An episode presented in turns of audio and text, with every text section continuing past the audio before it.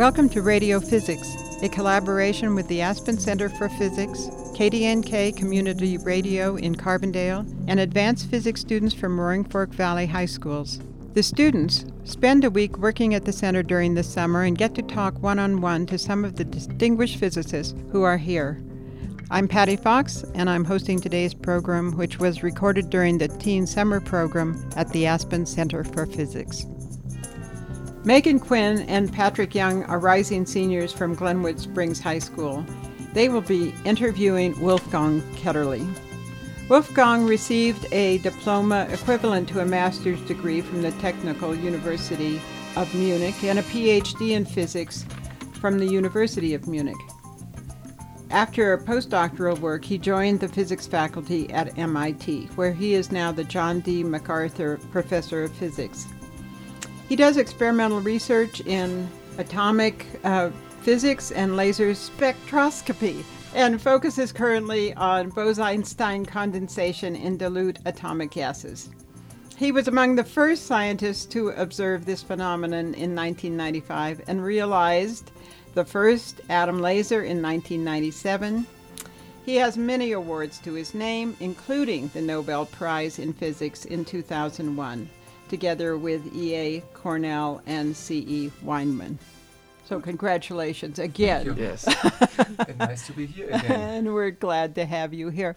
Wolfgang is also a member at the Aspen Center for Physics and comes back regularly and enjoys it every time. And started this morning with a bike ride up to Maroon Bells before the interview. We'll begin with Patrick. All right, Wolfgang, could you start us off by talking about your first time being exposed to physics and at what point did you realize you wanted to pursue it as a career? Oh, that's an excellent question. Which also raises the question what is physics? Exactly. Formally, I was introduced to physics through my physics teacher and through physics classes at high school, which I really liked. Physics and mathematics were my favorite subjects. But I think I was already introduced to other parts of physics as a child when you play with Legos. I was always a ch child in the family who liked to construct things. I had a lot of patience to build something and make it work. And when it didn't work, I spent even more time on it. So I think already from childhood on, I like to explore things and to sort of tinker, you know, play with materials in a creative and constructive way. Okay. So, you began your physics journey as a child, as a lot of us do, but I was wondering what sparked your interest in experimentation with ultra cold states of matter and the Bose Einstein condensate? Oh, this question gives me an opportunity to tell you that I hadn't figured it all out when I was young. when I went to college, I said, yeah, physics is good because it's a combination of you know, engineering, technical things which I like, tinkering, uh, mathematics, and I liked all, all, of it. And I thought physics is a good combination. But I also considered mathematics and computer science, and it wasn't sort of that it was crystal clear that it would be physics. But as so often in life, you're interested about something, you're excited about something, and then you start it you learn many things, many things you didn't know, but it keeps up your excitement, and this is what happened for me. But then, uh, when I was a student, I filled out questionnaires and said, I want to be a physicist in industry. I want to develop products. I never saw myself as a researcher. But then, when I did my diploma thesis, I was really interested in my last year or two of studies of theoretical physics. So I have a master diploma thesis in theoretical physics because I thought I would become a theoretician. But then at the year of my theoretical master thesis, I said, yeah, well, there's so many problems in the world, and with theoretical physics, I'm a little bit far away from them. Can I contribute to those problems more directly? And uh, since I was good with equipment and you know tinkering with bicycles, motorcycles, and Legos, I said, okay, I can do experiment, and this is when I started to be an experimentalist. So what I'm really telling you is, you know what you want at the given moment. But as a young person, you develop, you learn more about your strengths, you learn more about your interests, you learn more about your motivations. And because as I went on, I realized more and more about myself, I, have, I was modifying my decision and kind of steering my career into different directions. So, since you went so many different ways, obviously, in your education, um, can you tell me a little bit about like the versatility of physics and how it can go into engineering as well as other fields? Because you went from theory to applied physics, engineering, and can you tell me a little bit about how that's just such an amazing factor of physics? Okay, uh, I've always done physics, but physics with different flavors theoretical physics, molecular physics, some physical chemistry, where I even work together with engineers, and then ultra cold atoms. Now, what distinguishes physics is that physics is, number one, a very general education which has a broad foundation. B, we teach a lot of, I would say, skills to analyze, to understand something, and not necessarily the knowledge. And therefore, physicists are often very flexible to solve problems they've never heard of because they have learned to ask questions and they have learned how to analyze a problem. So, this sort of is if you are generally interested in different parts of the natural world, uh, physics is um, provides yeah a strong and general background, but it's maybe not something for everybody. I maybe can tell you the story of my oldest son. He was really interested in chemistry in high school and studied chemistry when he went to college. But then he said, no, this is too abstract, too research oriented. He wanted to work on something more concrete, and then he became a mechanical engineer. So, in other words, what it also shows is whether it's engineering, whether it's physics, it's not physics means you get it all, you get it with a different flavor. And the, in industry or companies, for certain jobs, they will hire an engineer, for other jobs, they will hire physicists. So it's not sort of physics is more general and you have just many more opportunities. In other words, you have to find the jacket that fits you. You have to really find what is a match to your interests and skills.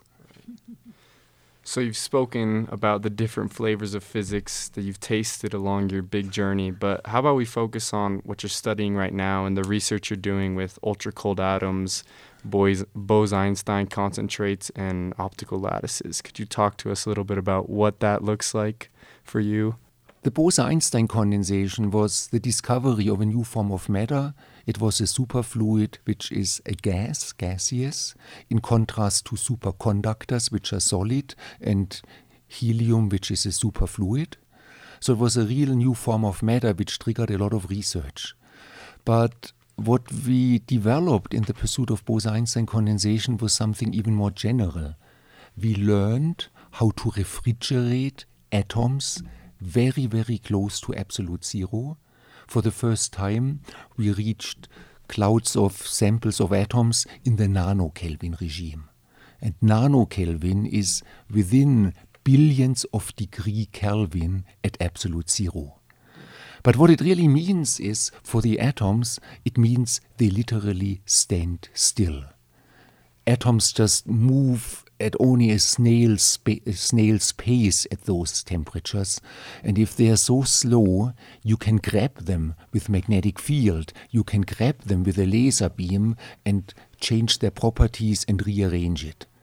So, if I want to use the analogy with Lego pieces, once we apply what we learned for Bose Einstein condensation, cooling to nanokelvin atoms to atoms, we have now the atoms the building blocks of nature like Lego pieces.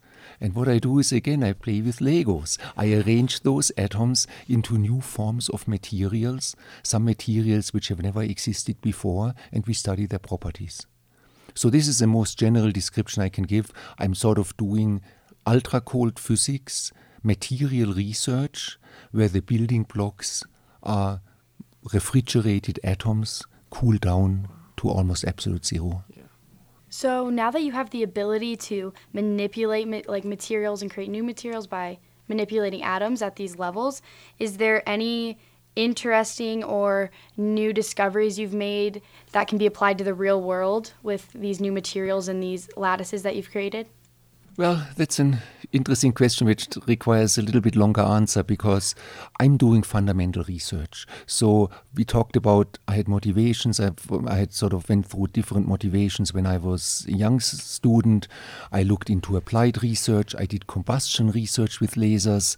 So I really could tell everybody, look, I use lasers to understand combustion. I use lasers for cleaner environment. And everyone said, wow, that's interesting. And I didn't have to explain what it is good for. Yeah. but now I'm getting excited about, you know, just a few million atoms. You can't really see them when they're inside a vacuum chamber, but they have amazing properties. And it's so interesting to study them. Well, so I'm clearly much, much further away from applications than I was when I did combustion research. But I did that because I do feel I'm a person who wants to who's really good at it and wants to work on problems where we don't even know if there's an answer, where it may take years and where you're always ready for surprises.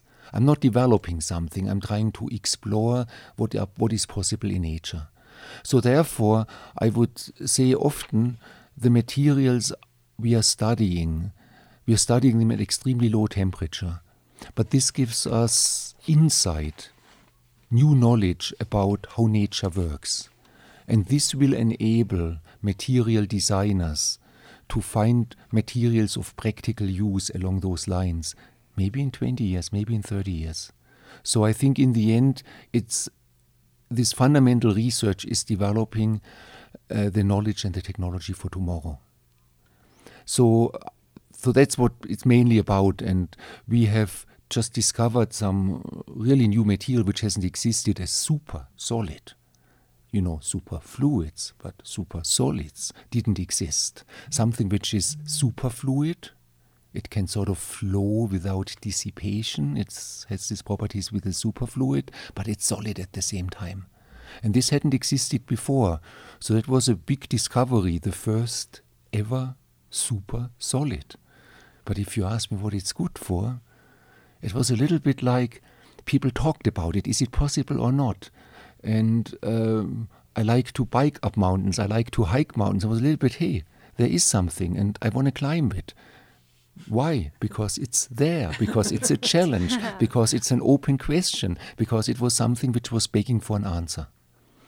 But I'm working in areas where a the materials materials rule the world so if you make an understanding to if you make a contribution to better understanding of materials it will affect how materials are designed in the future but the methods i'm using nanokelvin atoms manipulation of atoms is actually also deeply related to quantum technologies. And we're talking a lot in these days about quantum technologies and practical applications for uh, quantum communication and uh, quantum computers.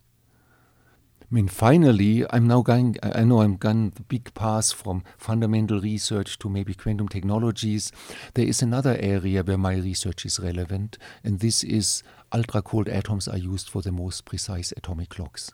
I'm not working on clocks, but I'm working in a field where some of my ideas and my methods uh, stimulate people to use it for clocks and build better clocks. So people are now building atomic clocks in optical lattices. These are the best clocks in the world. And when you ask what are what are clocks good for, well, I would say clocks. The most precise atomic clocks are used for global navigation, GPS, yeah. and for global communication, where timing is really crucial. But now the clocks have reached a precision where amazing new opportunities can be pursued. So what I want you to talk about now is it's I've, I've done a little bit of background research and it seems that you've been able to perform research and teach at many different like amazing locations across the world. Is there one location to you that stands out where you're able to teach or perform research? I love MIT. I am at MIT. I'm professor there. MIT is a very special school. It has a lot of vibrancy. It has amazing undergraduates, it has great graduate students. So I'm not looking for many other opportunities to teach elsewhere. I'm really dedicated to provide the best education to the students at MIT. On the other hand, yes, I sometimes like to teach at summer schools and reach out to my field to the young researchers in my field. That's great fun. But this is sort of yeah, complementary. Classroom teaching is for me. I focus on MIT on MIT. So MIT is renowned for a lot of its um, research, its labs, and it's like just innovation as a total. And so I was wondering, could you just speak um, to us as students the importance of labs and experimentation in both college and just education to better our learning experience? Lab, labs and instrumentation are used are, necessary in certain parts of science and technology. For instance, it doesn't play a role if you want to study mathematics or for some aspects of computer science, programming language, structure of computers. This is mainly theoretical work or in the social sciences.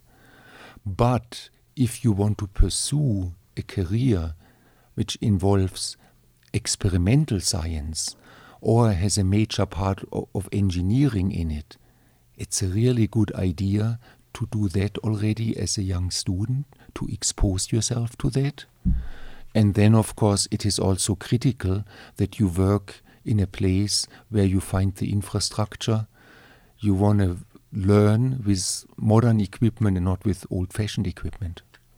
So, what exactly is a Bose Einstein condensate, and how, while it does not appear in nature, like what applications may it have for the future?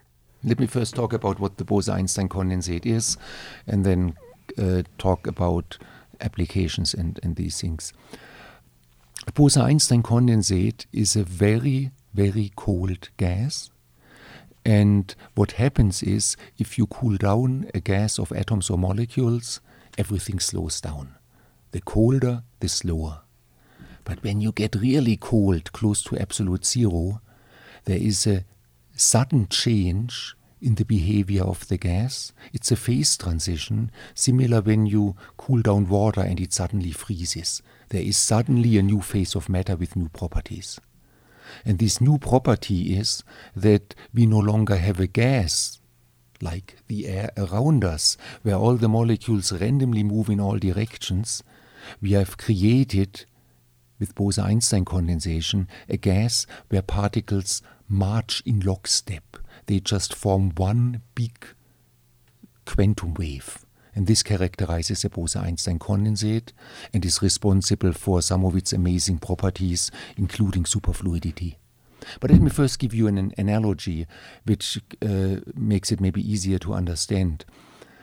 We are all familiar with the fundamental differences in ordinary light and laser light. And that's actually pretty similar to normal matter and Bose-Einstein condensation. In ordinary light, light photons go in all directions. There are many modes. The light is incoherent. That's what the light of a light bulb is. But in a laser, it is one giant electric electromagnetic field. The photons, the particles of light, march in lockstep. And so you can therefore the same uh, characterization which applies to laser light to some extent also describes the Bose-Einstein condensate.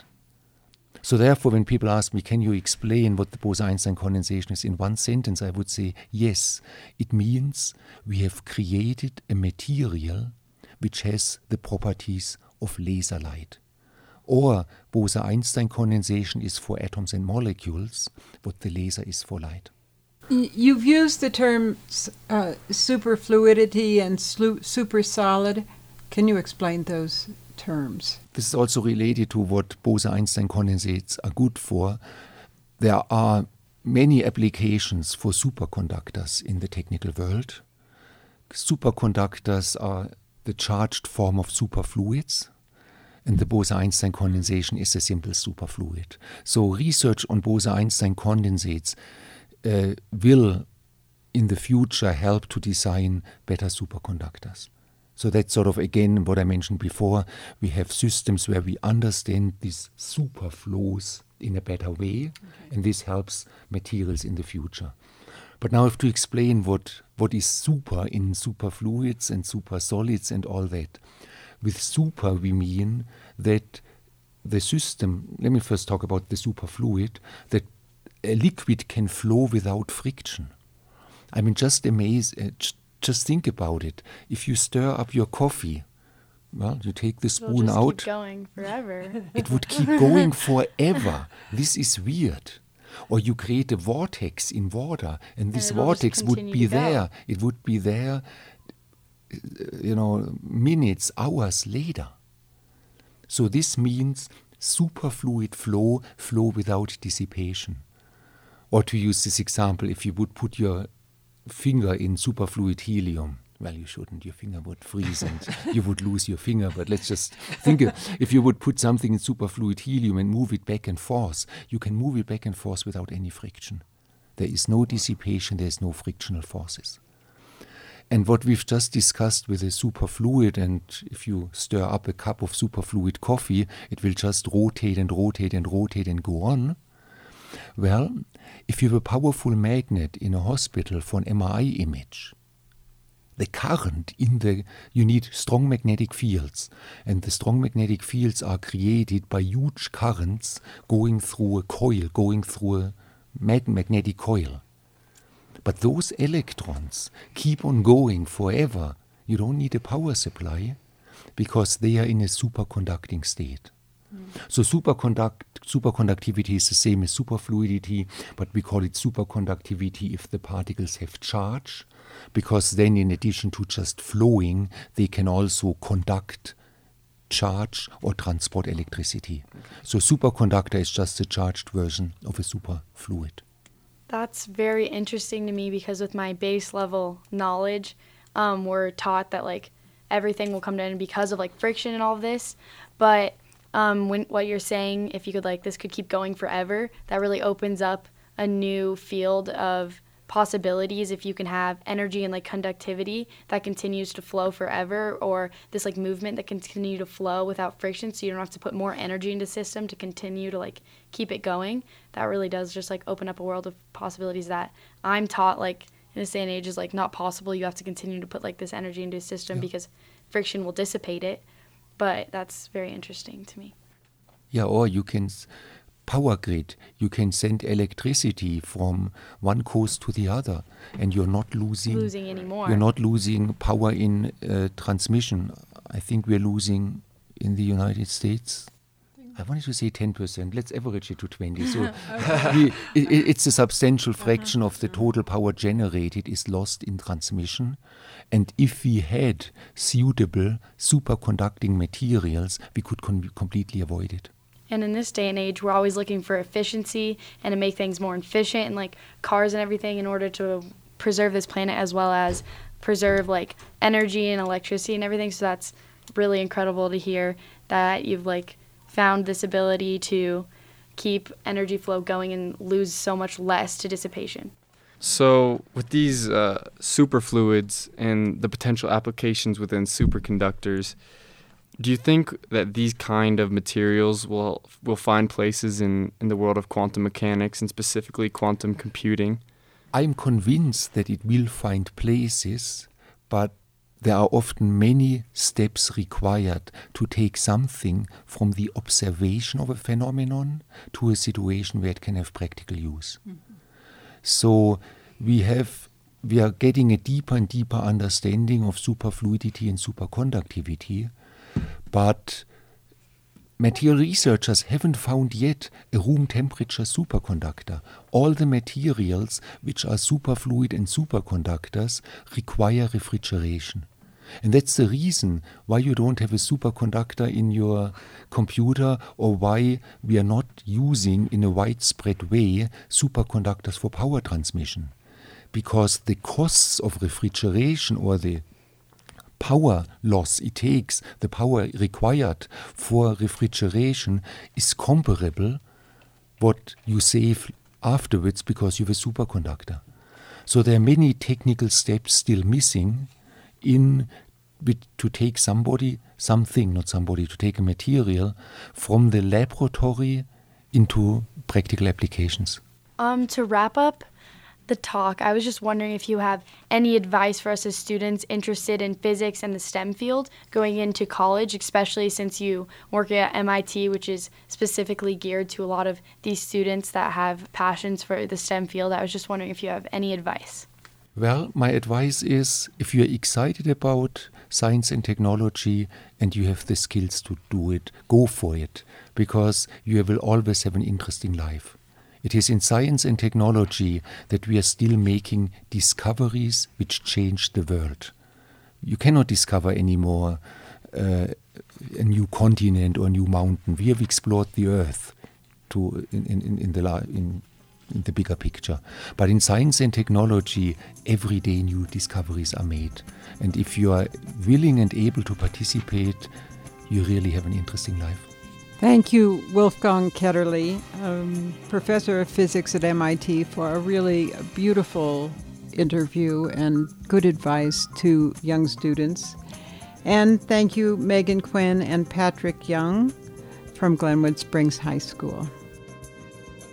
Tune in to Radio Physics on the fourth Tuesday of every month at 4:30. For more information about the Gopher program and events at the center, please visit the Aspen Center for Physics website at aspenphys.org or give me a call.